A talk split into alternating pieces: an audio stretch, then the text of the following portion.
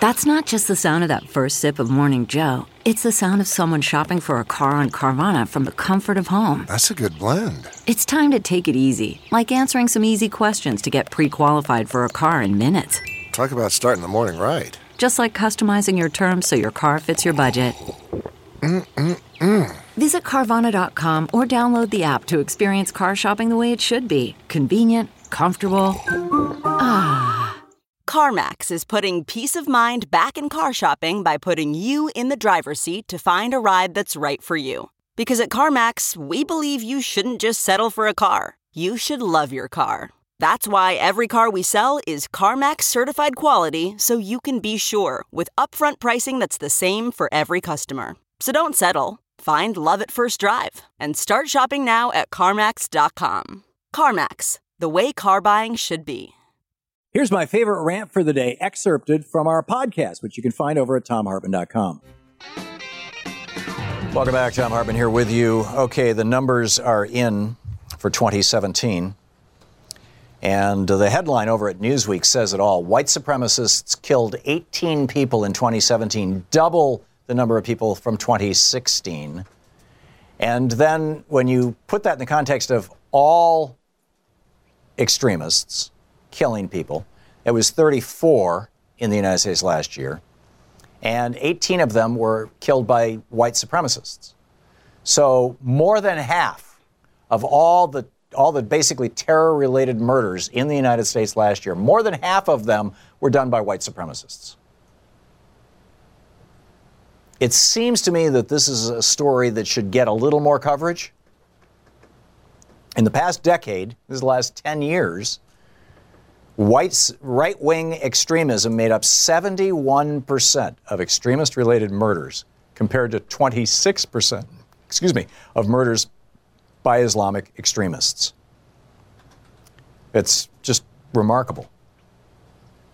It's just remarkable.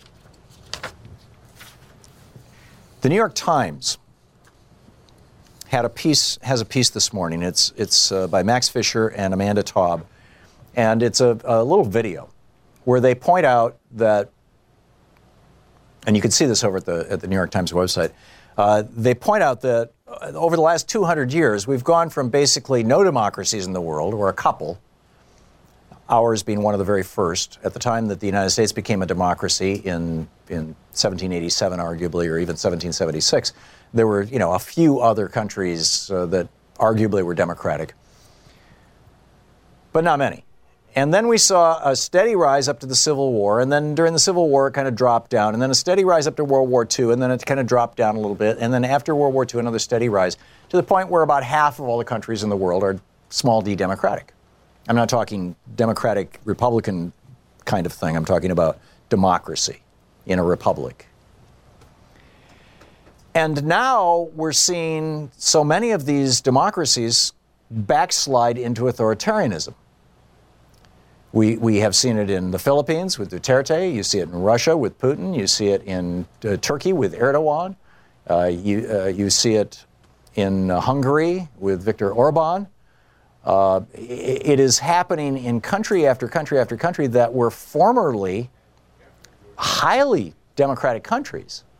And we're seeing it in the United States the rise of this populist authoritarianism that uh, Donald Trump is basically using the same playbook as the people that I just mentioned, who have taken countries that were fundamentally, at their core, had strong democratic institutions. Now, uh, arguably, Russia is the exception to that because there, there was just that very rapid transition period from the fall of the Soviet Union to modern day Russia. During that time, there was some considerable democracy for a while, and then the Chicago boys came in with the Milton Friedman and, and friends. I mean, Friedman was gone, but you know his his uh, acolytes from the Chicago School of Economics who said, "Oh no, you know, Russia should become an example of of uh, you know a libertarian country, a libertarian state. Let the let the capitalists run everything." And you know, it kind of turned less, shall we say, less than democratic, small d democratic. We're we're seeing, and and, and you know, and, and to some extent, you also have you know leadership pushing that. But I think that the the the, the clearer example of this is probably uh, Hungary, Turkey, um, and the Philippines, although there's a bunch of other countries too. And so they're asking the question over at the New York Times what's the problem? Why is it that democracies are starting to fail? And could ours? Is there something fundamentally wrong with democracy? And I would like to answer that question. And I think it's a, it's a really important question. And the problem is that the question doesn't include the problem. The problem is that the sales pitch we've been getting from the libertarians, the David Kochs of the world who ran for vice president in 1980 on the libertarian ticket, from the, uh, the, the right wing billionaires, the, the so called objectivists, the acolytes of uh, Ayn Rand, uh, you know, Reason Magazine and the Reason Foundation, one of these Ayn Rand groups that somehow, you know, uh, they're always popping up on MSNBC. These are hardcore right wing cranks who are promoting the idea that capitalism is more important than democracy, that capitalism should drive democracy, that in a capitalist society, the fewer regulations and the fewer um, limits that you have on the ability of capitalists to influence politics, the better. This is their sales pitch. And that is the rot at the core of these things. Uh, in every country that I mentioned, and in the many other countries that are losing democracy or are sliding away from democracy and toward authoritarianism, including the United States, what we see is that the principal force pushing this kind of populism has been the looting, basically, of the working class of the country, the working class responding to being looted by the capitalists with anger.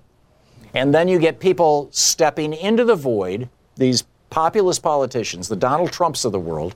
You get these, the, the, the Erdogans of the world. You get these populist politicians stepping into that void and saying, as Donald Trump literally said, I alone can solve this problem. I alone can save you. I will be your defender. I will be the one who fights on behalf of you against those people who are screwing you. When in fact, these phony populists like Donald Trump are the people who are screwing us. And they're doing it through, through by, by elevating capitalism above democracy. Democracy is a form of governance, capitalism is an economic system. They are completely different things. And capitalism will if it's not limited, if it's not regulated, it will corrode, erode, and ultimately destroy democracy. And that's what we're seeing in, in, country after country.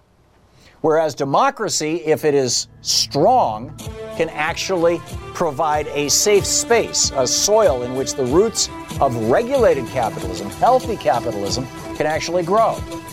Now, obviously, I'd like to see a whole lot more than just capitalism. I'd like to see co-ops. I'd like, you know, there's a whole lot of other things that, that can be done. But in my opinion, this the, the Times article is completely missing the boat because they're unwilling to criticize capitalism. We'll be back with your calls after this.